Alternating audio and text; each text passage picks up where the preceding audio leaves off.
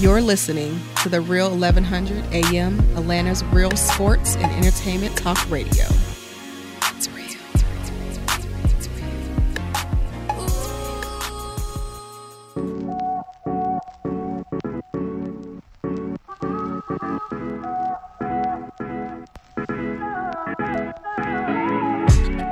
Yeah.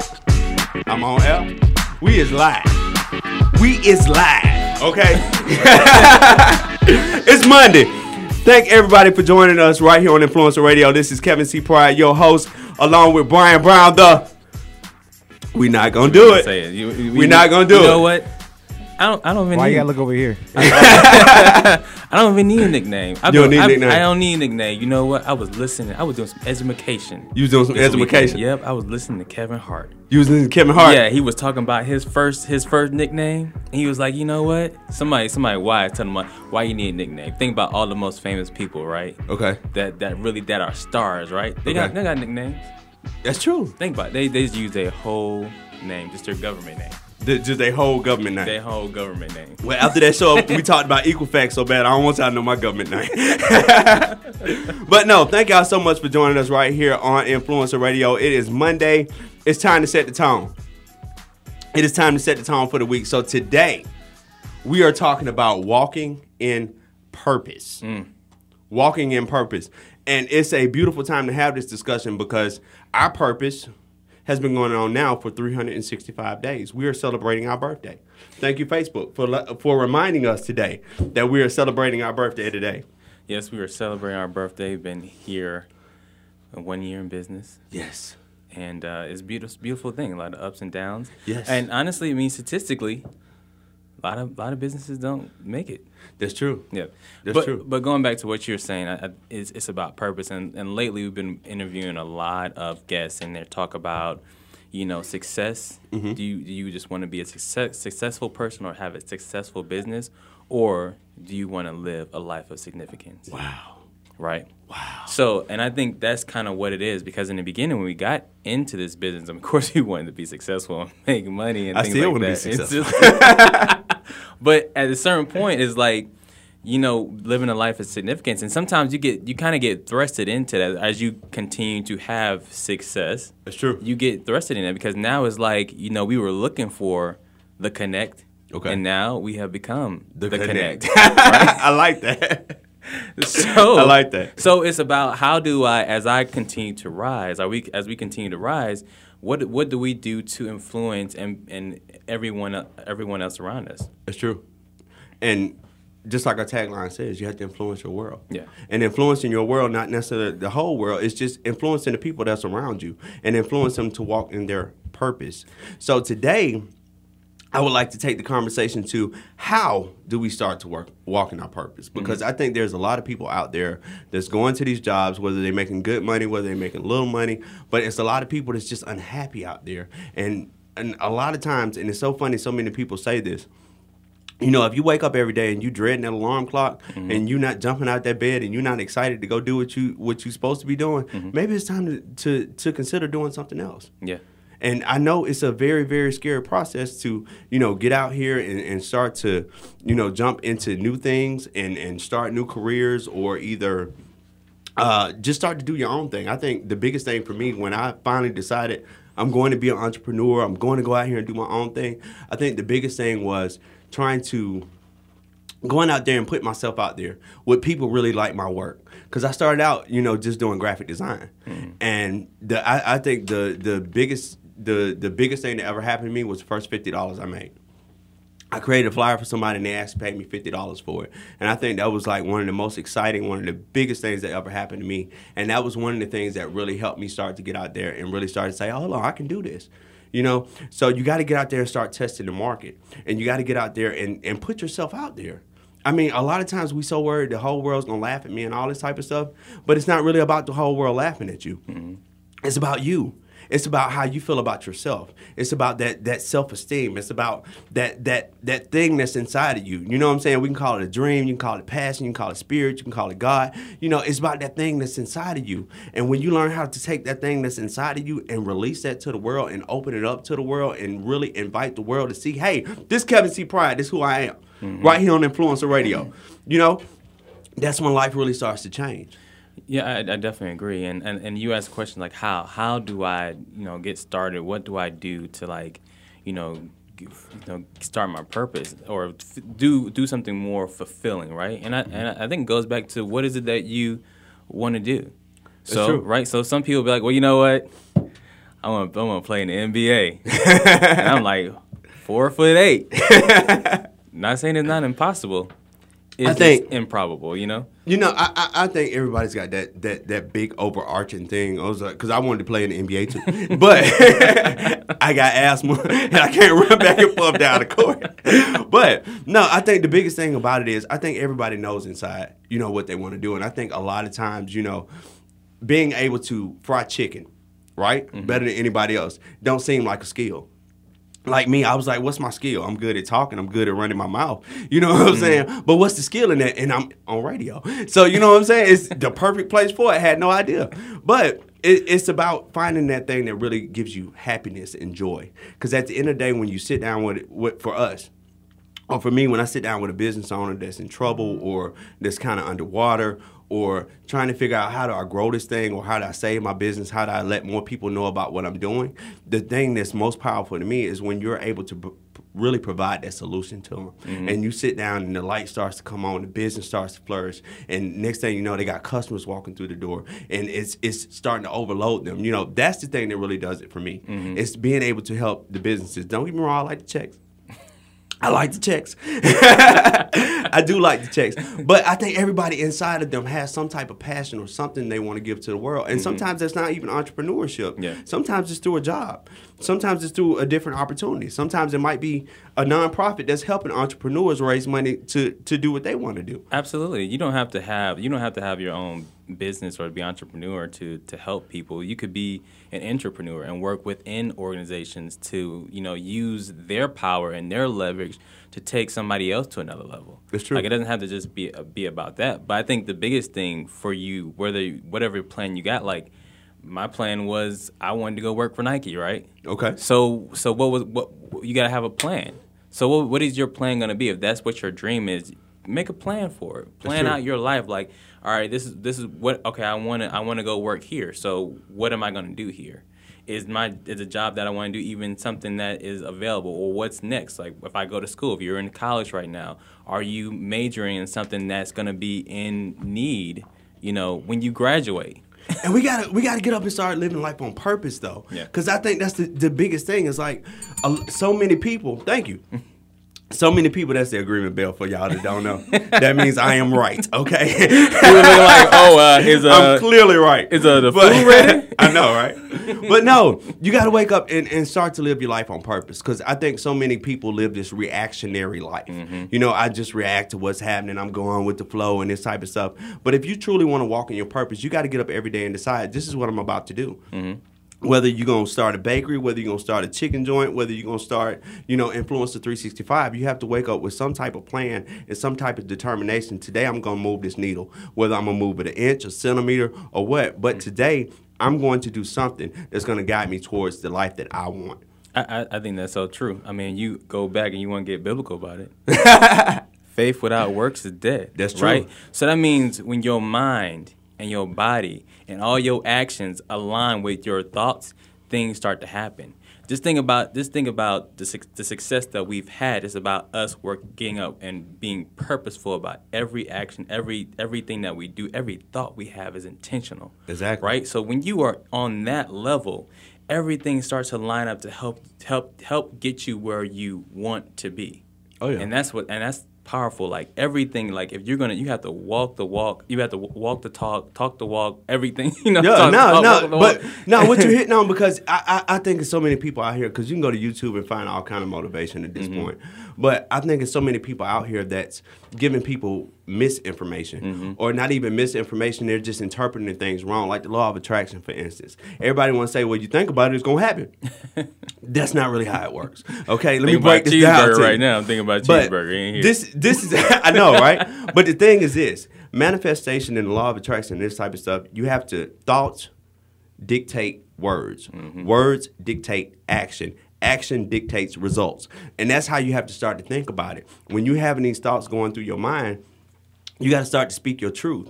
When you start to speak that truth, then you start to change the actions that you're having. And as you start to change those actions, those actions are what's going to move the needle, not what you're thinking about. Mm-hmm. exactly. Okay? Yeah. Because you can think about that cheeseburger all you want to. Trust me, it's going to have to take my, my young assistant out here to go get it for you before you finally get that cheeseburger. So it's that action of saying, hey, bring me a cheeseburger.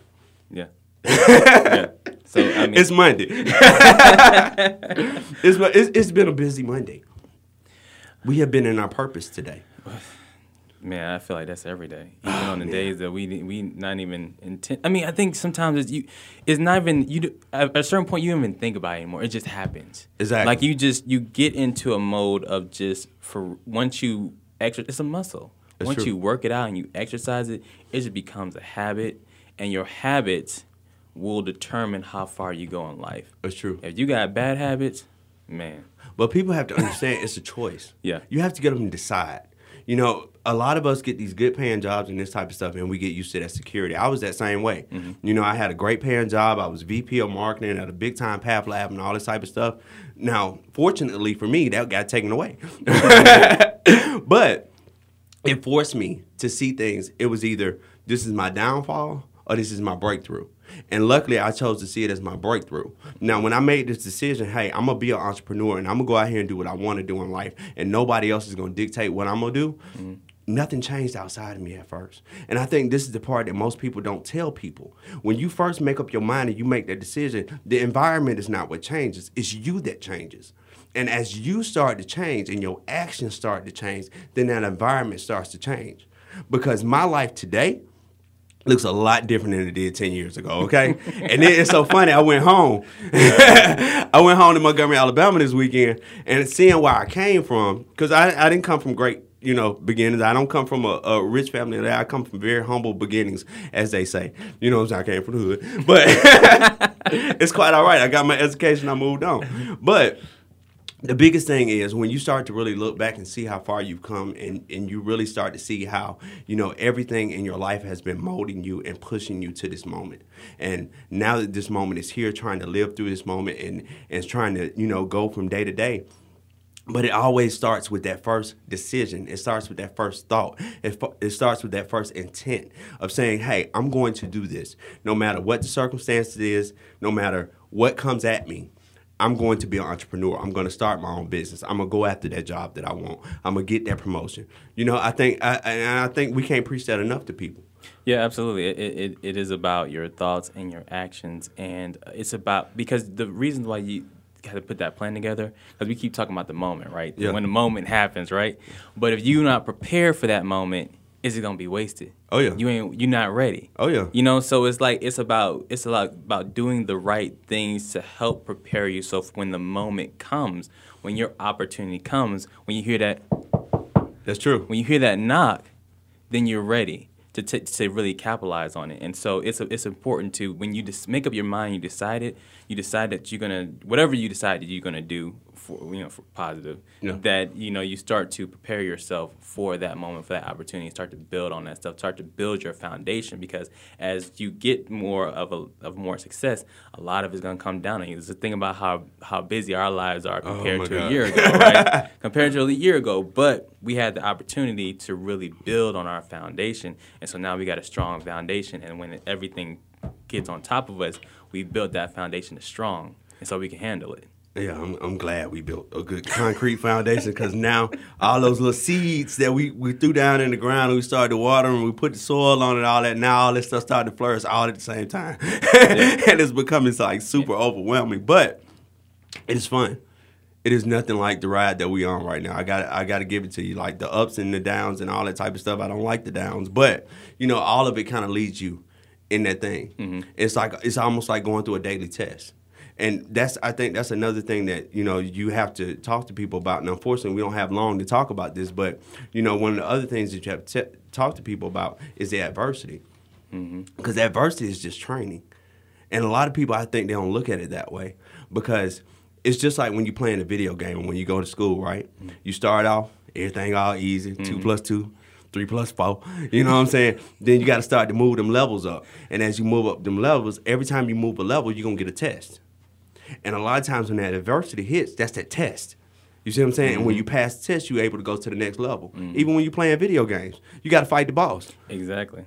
And go ahead. No, but I was gonna, I, you know, uh, I know we got uh, almost going to our first break, but something that just resonated me with me for anybody that's that's on the cusp or even thinking about whatever you want to do, found that dream or getting that.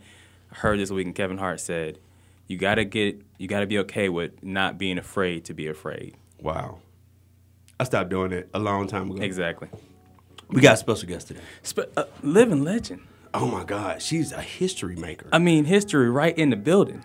and she walking in her purpose. Walking In her purpose. She matter of fact, in red bottom. she she ain't walking in her purpose. She running in her purpose. so y'all stay tuned with us today. Right after the break, we coming back. We got a very, very special historic episode of Influencer Radio right here on the Real 1100 AM. Thank you so much for tuning in.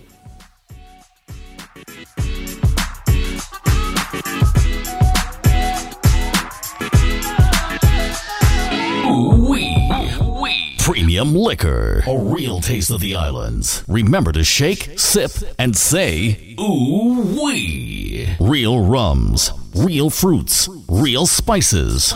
Really smooth. Be sure to check out our website at www.caribbeansmooth.com. Caribbeansmooth.com. The sun's out and vacation mode is on. Get your thrills and chills at Lake Winnepesaukah and splashtacular fun at Soak Ya Water Park, where there's excitement for everyone and special discounts almost every day. Let the whole family cool off in the refreshing fun of Soak Ya Water Park. Splash down on the Winnie 500 racing slides and float along the crazy river. Receive an adrenaline rush on the Ozone 14 story free fall or the world famous Cannonball roller coaster.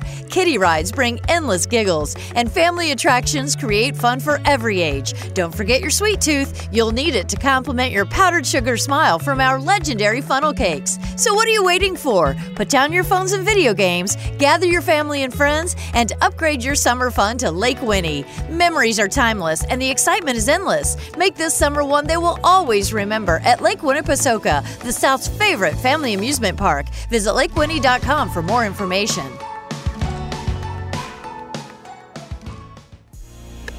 You're listening to the Real 1100 AM, Atlanta's real sports and entertainment talk radio.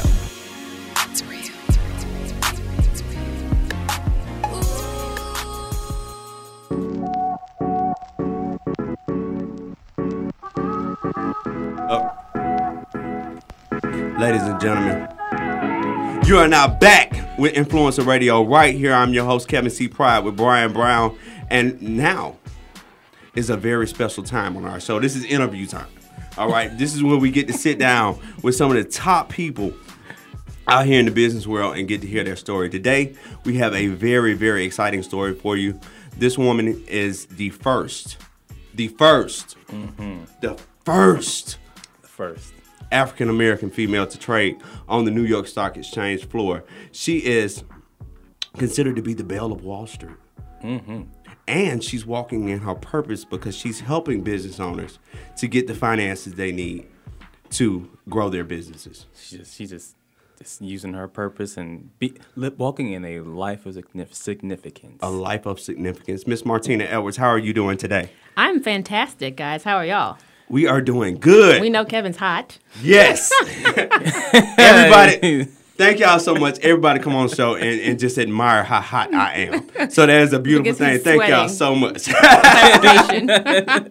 like, no, you sweating, dog. Do I make you nervous? just a little bit, I ain't gonna say. so Miss Belle of Wall Street, how are you doing today? I'm excellent. I'm excellent. I'm excited to be here. Well, we are so happy to have you, and we're gonna pick your brain. We're gonna get some stock tips. I'm gonna get me some new ticker symbols that I can make some money off of. But we really want to talk to you and, and and tell our audience all about your backstory and tell us, you know, what it was like Because you're from Montgomery, Alabama. Mm-hmm. You went to school at Tuskegee, and then you ended up in New York. That is that is major because I, I think a lot of us from Alabama are still somewhere around here in the southeast region and this type of thing. So tell us what's that like to come from the environment of Montgomery to be in New York, such a vast, diverse city, and all this type of stuff. Oh yeah, it was cool. I mean, let me let me, let me take it back even further. Mm-hmm. My, because I, I, love to acknowledge the fact that I came from humble beginnings as well, and I grew up in rural Alabama. So I Okay. spent the first nine years of my life living in a small town that had a population of today like 400 people, right? And so it was a cluster of small towns. Um, I lived in, uh, uh, my grandparents lived one town over. My other grandparents lived in, uh, you know, one town over. So um, it's, I guess, probably even more significant because I came from that type of background. I lived in a two bedroom mobile home growing up. So I had, you know, I, it was a stark contrast for me going from that to Wow. Wall Street, right? And what I saw in terms of working on the floor of the New York Stock Exchange. But even still, like you said, I, I went to Tuskegee, was a finance major. So I will say it's not that surprising for someone to graduate from Tuskegee and go on to do great things. But to go to the New York in 2001, um, I started working on the of New York Stock Exchange. My first year, uh, I was an analyst, got promoted the second year to an associate, third year, got promoted to a VP. And um, I became a historical first for Merrill Lynch, right? Wow. Um, I had interned with Merrill and I worked for Merrill on the floor of the exchange. And sometimes people get confused about that. But um, I knew that I was a historical first for them. And then I would say it was in 2017 when Lauren Simmons, um, who was a second uh, black female to grace the floor of the exchange 13 years later, Wow. came out and um, got a lot of coverage for being the second. And it dawned on me, like, wait a second, oh my goodness, you know, is it possible that I was the first in the history of the exchange? And so, Atlanta Business Journal, I'm thankful, broke an article on that a couple months ago to really help to to share that story. Wow, wow. Now, now you have a very, very, very, very long bio.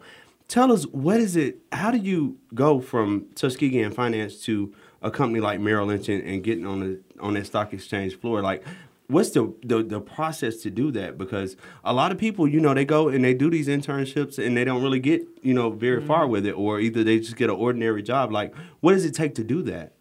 Well, I think you guys were talking about a little bit earlier about purpose and passion, and um, something I thought about when you were talking is that it's people say, well, you know, well, did you get lucky? Well, luck is when preparation meets opportunity. So Amen. you have to have been building for it all along. So throughout school, I was always involved in different activities. I was vice president of Finance Club, the next year president of Finance Club. So I learned about some of these opportunities and had a chance to get my, my foot in the door to Wall Street because of an organization called SEO, which is Sponsors for Education Opportunity. And it was focused on um, working with high achieving um, individuals of color that came from at the undergraduate level and helping them to put them in internships um, on Wall Street and at law firms. So I did that program, and that's what really helped me get my get my foot in the door. But once I got on the internship, right, it was very competitive, um, and then I got a chance. I got the offer at the end of the summer, Wow. and uh, for some reason, I had a chance to visit the New York Stock Exchange and my offer was for another division and so i actually asked to go back to the exchange because it was this boisterous environment and it definitely was obviously male dominated but it was fast paced it was action packed the new york stock exchange today is still the largest global exchange for where buyers and sellers come together to trade stock in publicly traded companies and um, it's $21 trillion by market capitalization today. So um, folks will say well why is it significant that you are the first? And it's really I have to liken it to the fact that if you think about, you mentioned sports earlier, the NFL. The NFL is an umbrella organization. So then the New York Stock Exchange had a bunch of different firms on down there. So there's 32 teams in the NFL. Okay. And then there's specialized positions, right? Like a quarterback role. So I was in a specialized position as a broker on the floor of the New York Stock Exchange. So you can have the talent, but you may not always have the will to do the job. You may have the will, but you may not always have the talent. So if you disaggregate my talent from my tenacity, though you, like those two things together kind of helped to create that opportunity. But it was also my boss coming to me and saying, "I believe you have the wherewithal to do this job." Wow. Right. And so, the, so, so Merrill Lynch, the stock exchange is was an organization that pre 2006 was a privately traded, privately private institution. Today is publicly traded. So what that meant was it's a member organization, like a country club. Okay. And so it had 1,366 seats, members. That's it. And so to, you had to be a member to trade. So there was a cost of admission. So when we talk about diversity and why there was a lack of access was because the cost to get into the exchange or the membership cost at that time was right around a million dollars. Okay. So Merrill Lynch owned seats. They owned about 35 seats, and they basically made the investment on my behalf for me to, to trade on on behalf of Merrill Lynch on the floor of the exchange. So that's why it's kind of a big deal when people ask. No, why, it's a big deal. you Ain't know? kind of. Yeah, it sounds- so basically, what she just told us, she's a first round draft pick. I know, right? Drafted number one. I'm LeBron. Okay. so, well, you know, because people will say, you know, what's the, you know, oh, I, I sent an order to my, my broker, and and I, I'll send an order to my broker as well. That's a retail order, and you Okay. might, and I might say I'm going to buy hundred shares of Apple, right, or something like that. Uh, and I'm not uh, advocating for Apple, but I'll say I'm buying 100 shares of a particular stock. I, I traded institutional order flow, so I might get an order for a million shares of stock. You know? Wow. So that's Okay. a difference. And then I, I, would- I might work that order throughout the day, and I would get those orders several times throughout the day. So- So, so- it, was, it was a lot of it, it, it was the magnitude of the trades and the volume of the trades. So the the New York Stock Exchange has always been kind of like a male dominated thing too. So were you one of the the first women to be around that arena, or was there a lot of women there? Because I know I know most of the time when I look at it on TV and I'm watching the, the business, I don't Bunch see a lot of women. exactly. There's a lot, there were not a lot of women then, and there's still um, really until Lauren. When Lauren came around, she was the only one on the floor at the time, the only female. Period. When I was there, there were other women, but I was the only for Merrill Lynch, and I was the I was on the exchange for five years, and I was the only black female trader, um, bro- stockbroker there for during that period of time as well. Um, and and the, the natural question I would ask is when I became a broker and I signed the book and it's a historical historical thing and hopefully I'll be in archives somewhere is that someone else come before me and you know they just didn't have the history and the the, the you know had been tracking it that way and the exchange had been around for 200 plus years when I started. Wow. The first, you know, there is record to show that the first woman to own a seat was in 1967, Okay. and she paid like 465, 465 thousand dollars at that time to for her membership to trade. Wow. So you, being in it's, it's a fast paced environment. So like for for like people that you know e- either seeing on t- TV or in the movies, like what is it like being right there on the floor of the New York Stock Exchange? Mm-hmm. You know, it's you, there's a level of energy. If you think about anything that you're good at, whether you know sports or you're going out and you have to speak, there's a. I always had a ball of energy inside of me, like okay, a little bit of a nervousness, like pre-market trading when market opened up, because information is moving so fast. And as a broker, you're out front making the risk measure decisions, and you have to make sure like eras are just have to be few and far between. Um, and if you do make them right, it's going to be a, significant cost to the firm. Someone's going to get hit with it, right? So um, for me being there, it was just action packed. I would tell my mom came down when I got the chance to sign the book when I became a broker, and for her and my family members, it was just craziness. But for me, it was organized chaos because there were at the time five trading rooms. So there are about 18 different posts of stocks, and they are shaped like a figure eight. Okay. And so as a broker, I was assigned to a particular post. So I was assigned to, let's say, post one, and I knew what room that was in, and that basically that post had panels, and that panel, at every panel was where a stock traded. So you knew if you were going to go trade GE or something that it was at post one, panel two, Okay. something like that. And so every post had about 80, 60 to, eight, to 100 or so stocks, depending on how liquid, um, how actively they traded. But it was it was a very, it was an interesting environment. I mean, there were times if you think. I was in Alabama, like just a girl from Alabama, mm-hmm. hitting New York. I had people come to me and say, "Oh man, I, a gentleman called me all the time. I, I didn't, you know, didn't feel slighted by it. He called me Greenbow because of the Forrest Gump movie, right? Wow. So he'd be like, "What's up, Greenbow?" Because it was just like people were surprised to see someone from Alabama, mm. and you know, you you Exactly. would get, you would get the the sometimes of a, oh, you know, I expected something different. Not sure what you expected. I worked with a number of CEO kids. Um, so I, I want, can't say the name of the companies, but I work with at least three of them um, from your e your stock you know online stock trading type companies to uh, big bulge bracket companies. And so everyone kept what the main question I would get was like who who do you know? Who do you know? How did you get here? And I'm like, oh, I interviewed. How did you get here? That was that was always my question. Like, Wow. that's how I got How here. did Well, you get well, here? well, trust me, I'm from Alabama as well. I have traveled the world, and trust me, they think we're Gomer Pyle and Dukes of Hazzard. That's what that's what people really think. It was like, really, y'all free down there? I'm like, I didn't heard some crazy stuff, like being up north. especially in Chicago. I don't know why folks like that, but let's switch gears a little bit. Sure. Um, you are now working for a a, a company providing uh, capital to Mm-hmm. entrepreneurs. Tell us about that a little bit. Sure. So ACE is an organization. Um, we are a mission-driven organization, nonprofit. ACE stands for Access to Capital for Entrepreneurs. Okay. And um, we've been around for almost 20 years. And I say that we give folks a chance um, when others can't or won't. And Wow. what that basically means is a lot of times we are what we call, called a, a CDFI, Community Development Finance Institution. And we help business, small businesses to get the loan capital they need to grow. Okay. Um, we, we can basically help them with uh, startup capital, things to purchase equipment, whatever it may be, anywhere from fifteen thousand up to a million dollars in loan capital. And we have we can lend to anyone, Okay. but we actually have a focus by being a CDFI on um, women, people of color, and low to moderate income. Now, e- e- explain that for our audience. What is a CDFI? Because a lot of people probably don't know. Mm-hmm. So, community development a loan fund basically is what it is, and we have different standards that we can work by than a traditional banking institution. We're going to look at your cash flow, your collateral, and your credit. But at a bank, you might go to them and they need you to have a I don't know, 750, 800 credit score for a loan. Okay. And for us, we can do 600. Okay. So we have some some differentiated standards, and we try to look at the whole person, right? Okay. And understand.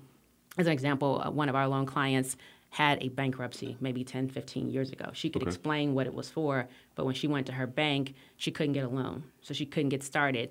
To, to be able to have 365 one day year in, right? To have that, that birthday or that anniversary on her business. She was able to come to us. We were able to give her the loan. Um, that helped her to, to stop taking out what we call predatory lending loans online, where she was paying double digit, like 20 plus percent.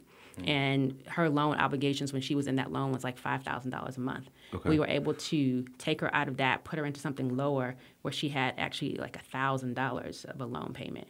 Right. So, so that is significant when you're talking about how do I keep my business capitalized and how do I stay in business longer, right? How do I get out of that that first that first year if I have more funds to invest back into the business to ba- buy more inventory, hire more staff? That's a better use of your money than just paying a, a debt obligation. So we're because we have these relationships um, sometimes with banks, they're trying to meet what they call CRA, um, Credit Reinvestment Act type of um, credit around that. They give us what we call low. Um, low interest patient capital. So we borrow at a low interest rate and then we lend that out. Wow. But we can do it at low rates.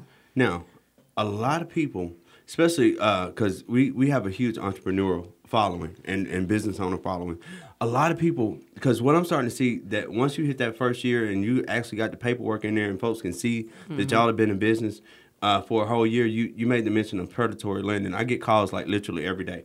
I can give y'all a million dollars and all this type of stuff for 34%. so explain to some people about predatory lending and, and some of the things to, to kind of look for because you know there's a lot of different advice out here for entrepreneurs when you start talking about finances like well if the loan's less than the credit card rate then it might be a, a good deal if it gets you the money that you need and this type of stuff so kind of give folks some some advice about that predatory lending because i think they're really hurting business right now with that They are. They are. And, and a lot of people I hear say they have to because they're trying to make payroll. And you understand that as a business owner, especially if you have staff, that you want to make sure you can at least cover them if you don't take a salary yourself.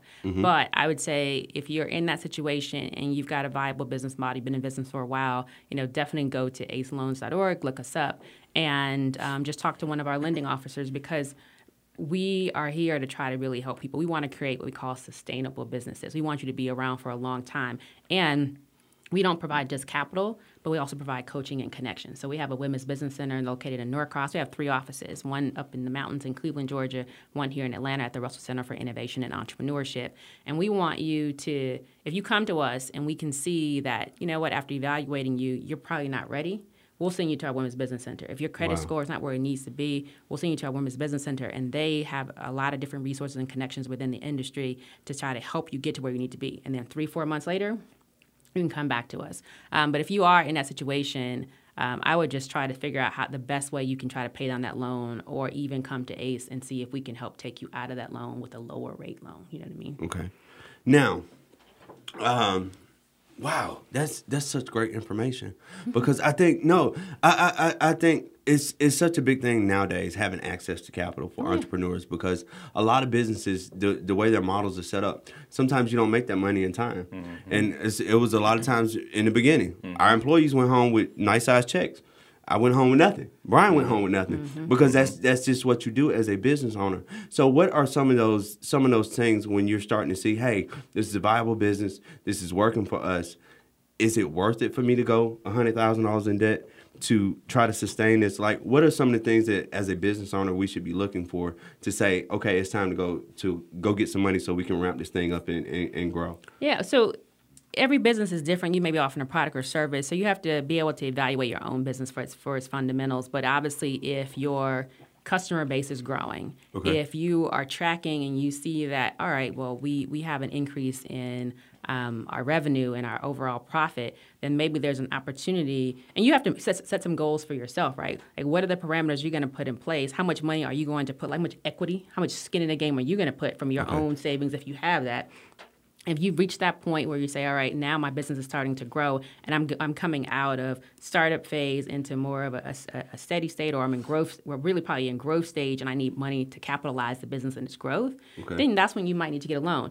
The biggest thing you have to look out for is not to get overcapitalized, right? But you also don't want to be undercapitalized. Meaning, if you really need fifty thousand dollars, then getting a loan for twenty five might not get you to where you need to go. So you're just Okay. probably hurting yourself because you're not going to, you know, meet your needs.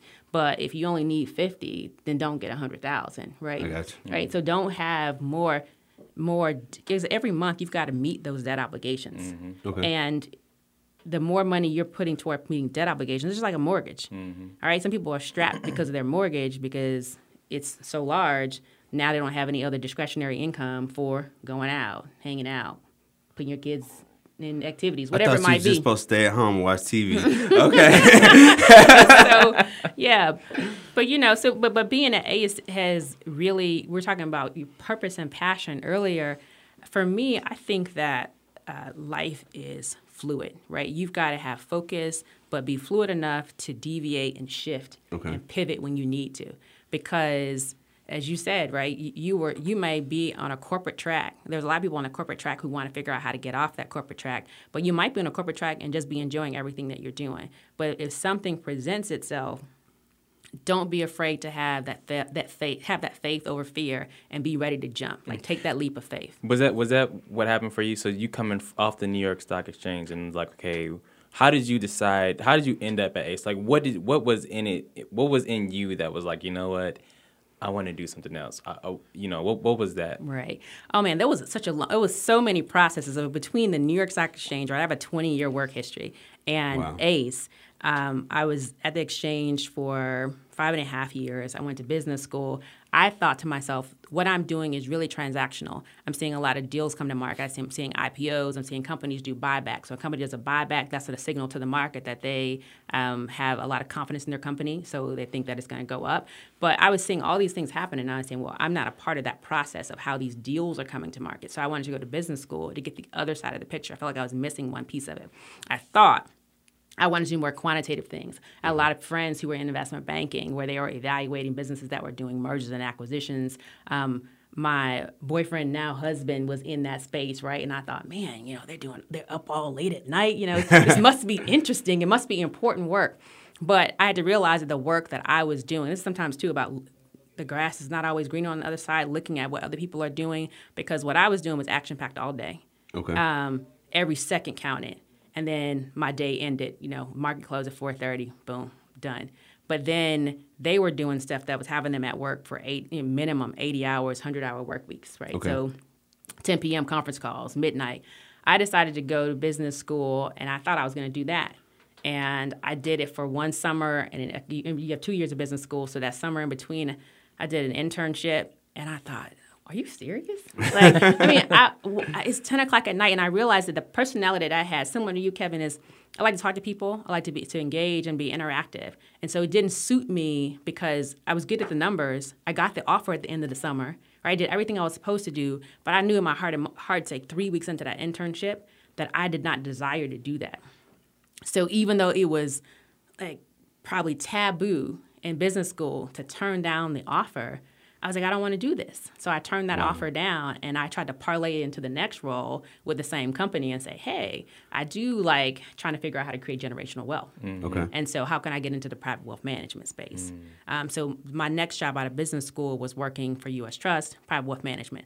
Now, 2008 is when I came out of school. Market was falling out of bed, so Yeah. it wasn't the best time to go into private wealth management and t- talk to people about how I could help them, you know, increase their wealth and their everything else in the market was down Exactly. forty percent. I lost on my wealth. no. Yeah.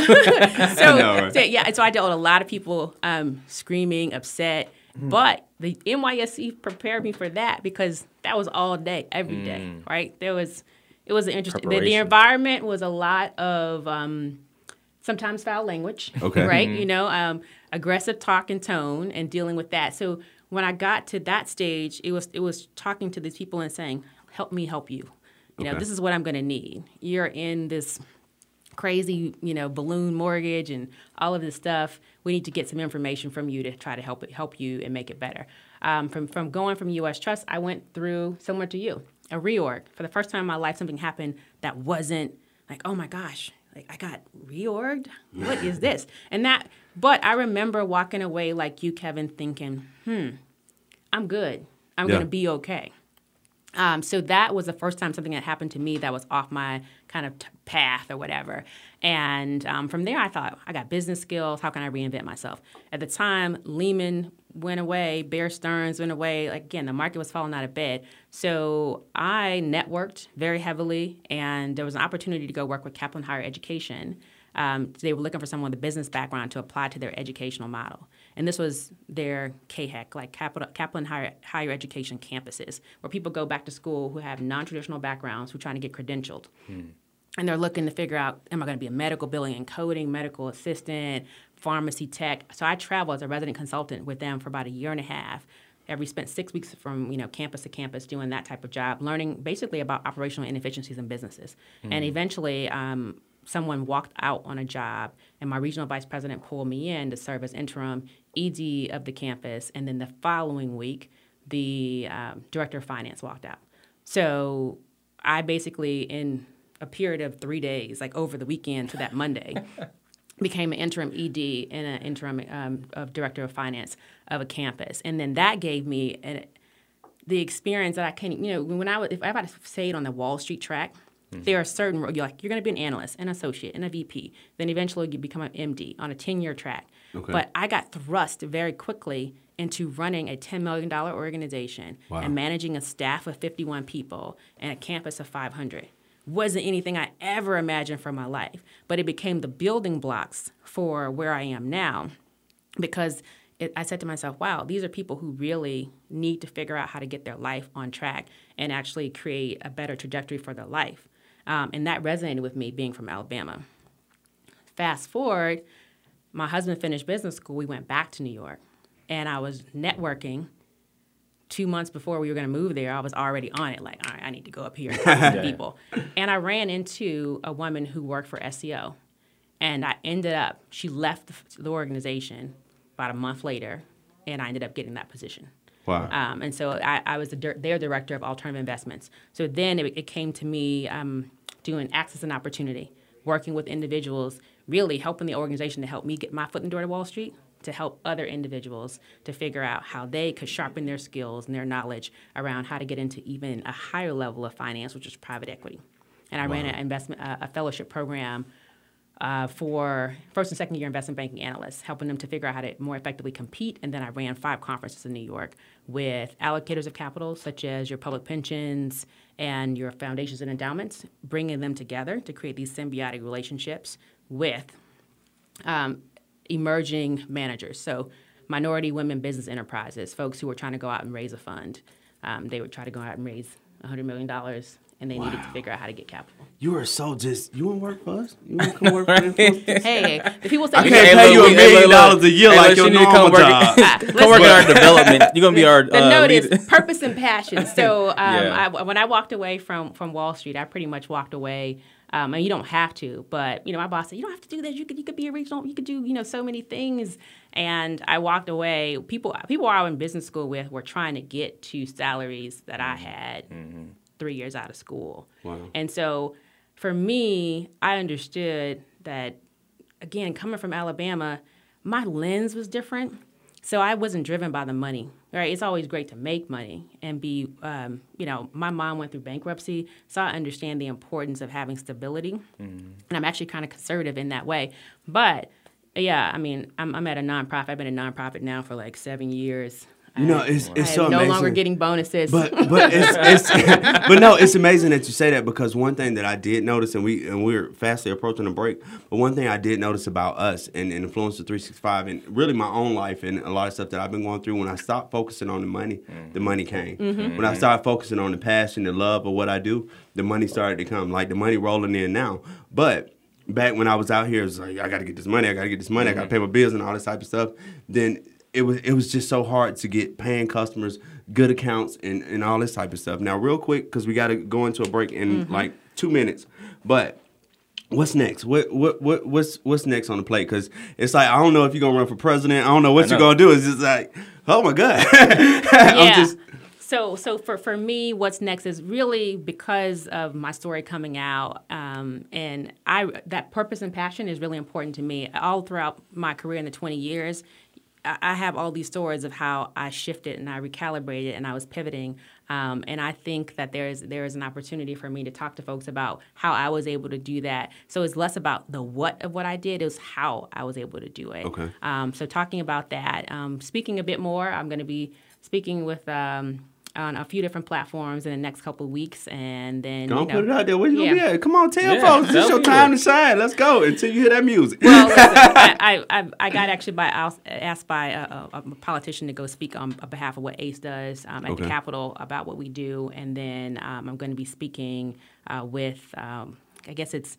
like a mompreneur type event, uh, Okay. talking to them about uh, money matters in business. So I'll be doing that, and then I'm working on a, a book, and I'm slowly. You but finally surely- working on the book. Finally working I'm on the book. so glad with- you're working with on that book. I was like, you cannot waste this story. Yes, yes. So I'm, I'm doing that, and I'm really excited about that. So a lot more to come. That is so- Hopefully, I can come back and talk about it later. Oh yes, Oh, definitely. absolutely. You, anytime you want to, just not in the next couple months. But, but no, thank you so out. much for for for uh, coming and sharing your story and, and, and talking to our audience today.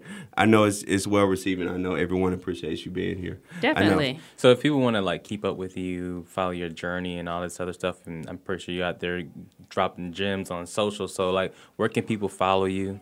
Absolutely. So people can uh, check me always on LinkedIn. You can check me on Facebook, uh, Instagram, Martina M Edwards, as well as Twitter. In that in that column coming up on the Atlanta Business Journal, when It's already there. Yeah, it's It's already there there. exactly. You can go check it out. The Belle of Wall Street. There you go. Thank y'all so much. Y'all have been listening to uh, Miss Martina Edwards. You're here with Influencer Radio. Kevin C. Pride and Brian Brown. We're heading to break and we're coming right back with ABJ Hot Topics.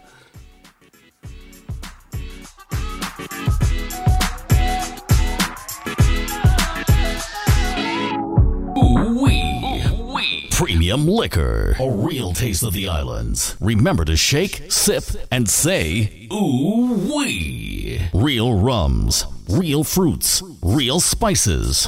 Really smooth. Be sure to check out our website at www.caribbeansmooth.com. Caribbeansmooth.com. There's a lot going on in the world, and your world is always changing. That's why it's important to stay connected. The latest news, the latest entertainment, the newest music. If it's in the air or on the air, it can be in the palm of your hand, wherever you are, with the iHeartRadio app. iHeartRadio. Over 1,500 live radio stations from across the country, and over 15 million songs to create your own custom stations. Text IHR to 45495 to download the app or listen at iHeartRadio.com. Standard text and data rates apply. Hey, did you know the real 1100 AM is now on Facebook? Man, that's right. You can catch all your favorite shows on the real 1100 WWE Facebook page. It's real, y'all. Attention, radio station listener. This might make you say, Oh my god! Get this station in 1500 live stations, plus a custom station you can create all in one. Right now. Download the free app now at iHeartRadio.com. Oh my god! You're listening to the Real 1100 AM, Atlanta's real sports and entertainment talk radio.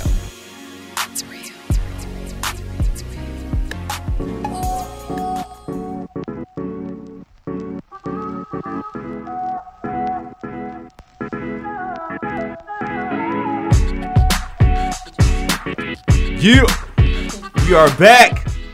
Ladies and gentlemen, you are right here with Influencer Radio with Brian Brown and Kevin C. Pride, your host.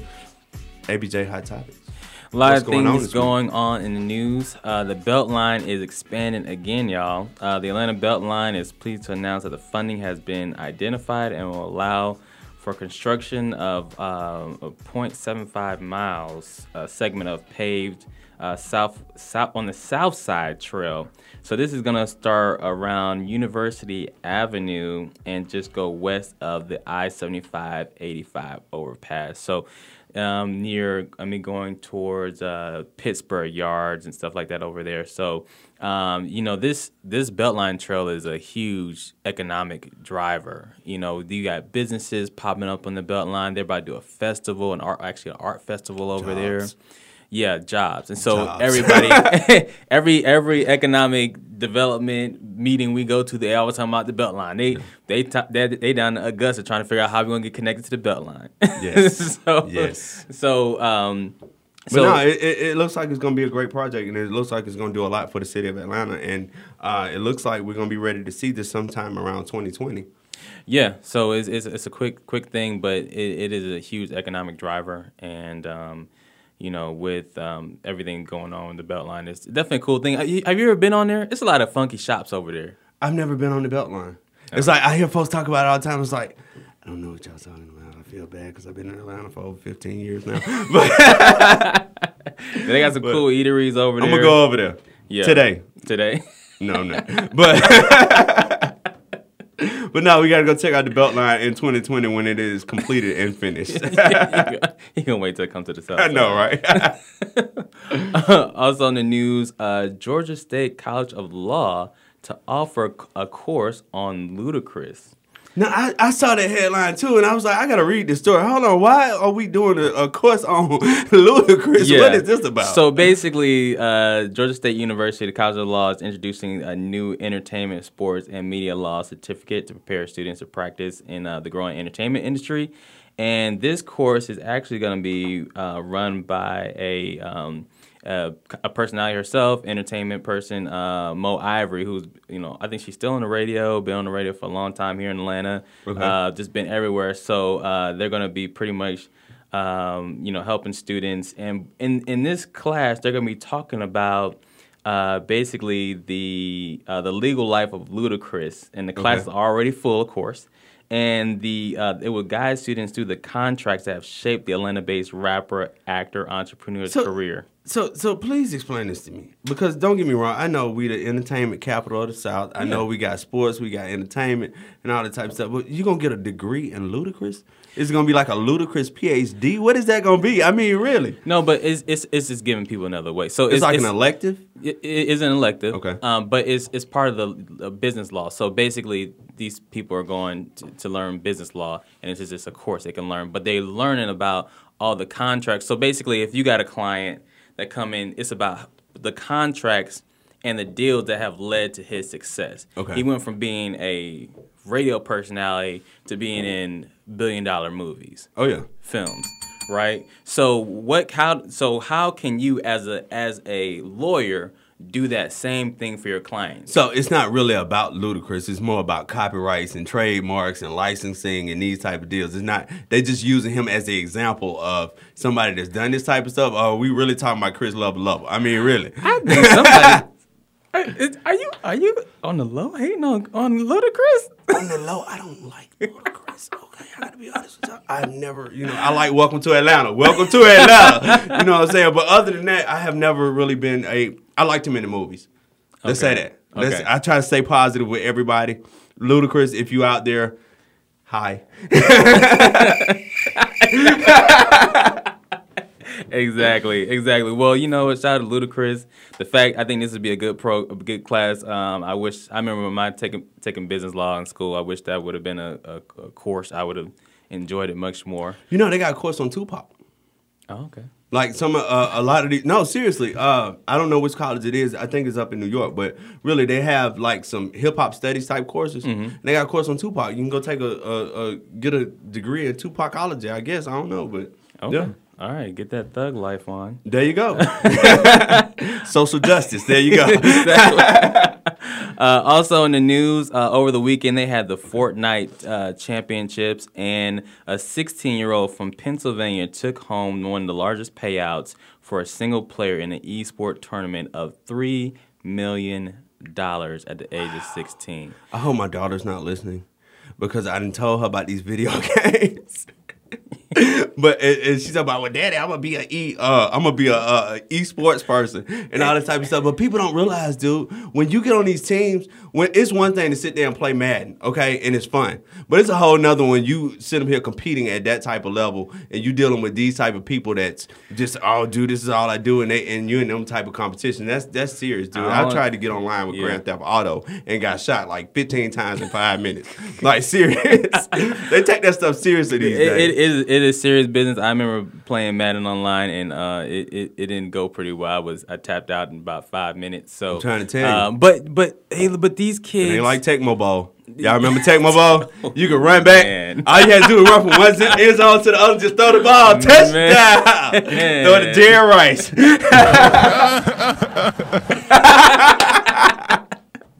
nah, man. But Uh. these kids make a lot of money, and the things about Yeah. they're like they're like uh, NASCAR teams, man. They got sponsors.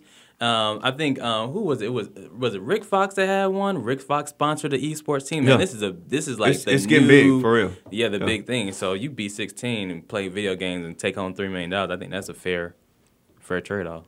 I, I, I definitely think it is. It's, it's it's it's it's one of those type things, man. It's like we in the future. Mm-hmm. Like it, it's so funny. It's like growing up and when we was younger and all this type of stuff. Oh, that's a waste of time. That's a waste of time. Well, this kid just made three million dollars. Okay, Exactly. Daddy, Atari wasn't a waste of time. No, but seriously, we we living in the future. I mean, look at the jobs of today versus you know back then. You can you can play professional video games now. You can be a professional social media analyst and this type of stuff. Whoever thought you know even with us, as much as we we we the customers that we deal with for social media and this type of stuff, whoever thought this would really be a, a job in a viable way, but Mm-hmm. now it's like the top form of marketing. I mean, it's it's it's amazing. Yeah, they didn't. I even, love it. They didn't even teach what we did in school. I What know, right? I didn't learn this. I learned something on my own. oh, we also got an update on the Equifax. Kevin got an update. Yes, you will not get twenty thousand dollars from Equifax. You're gonna get a check for one hundred twenty five dollars. Cause they sent me my check for one hundred twenty five dollars. That's all you're gonna get. But I'm going out to eat, and I'm gonna get me a filet mignon. How we say it? A filet mignon. And get some whores divorced. I know, right? I'm gonna get me a filet off of Equifax. Thank y'all so much for ruining my credit over nothing. Okay. I know y'all heard us last week. Equifax, listen.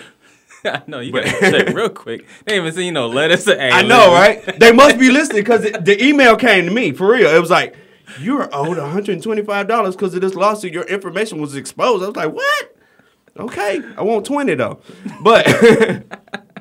Uh, it's getting close to that time, so I, will, I, I I definitely want to thank our audience for sticking with us. I want to thank our guest, Miss Martina Edwards, for being here today. We had a historical figure. Today gonna be like a historical episode. Absolutely. Okay. Forever in history. Like 20 years from now, we're gonna be able to send this to schools. Like, listen to this. yeah. Uh, stay tuned with us. We got a lot of stuff coming up. Uh, we are be on World Star Hit Radio this Thursday. We are back on World Star Hit Radio. Uh, so stay tuned. Follow us on Facebook. Follow us online. Uh, if you have not connected with us, it's Influencer 365 on Facebook at 365 Influencer on Instagram. Whoever it is on Instagram that got Influencer 365, you need to call me today. Me and you need to work something out because I want my name back. Okay. But stay tuned right here on the Real 1100 Street uh, AM. We will be back next week with another another illustrious guest uh, right here Monday 6 Yeah. p.m. And uh, again, you like us?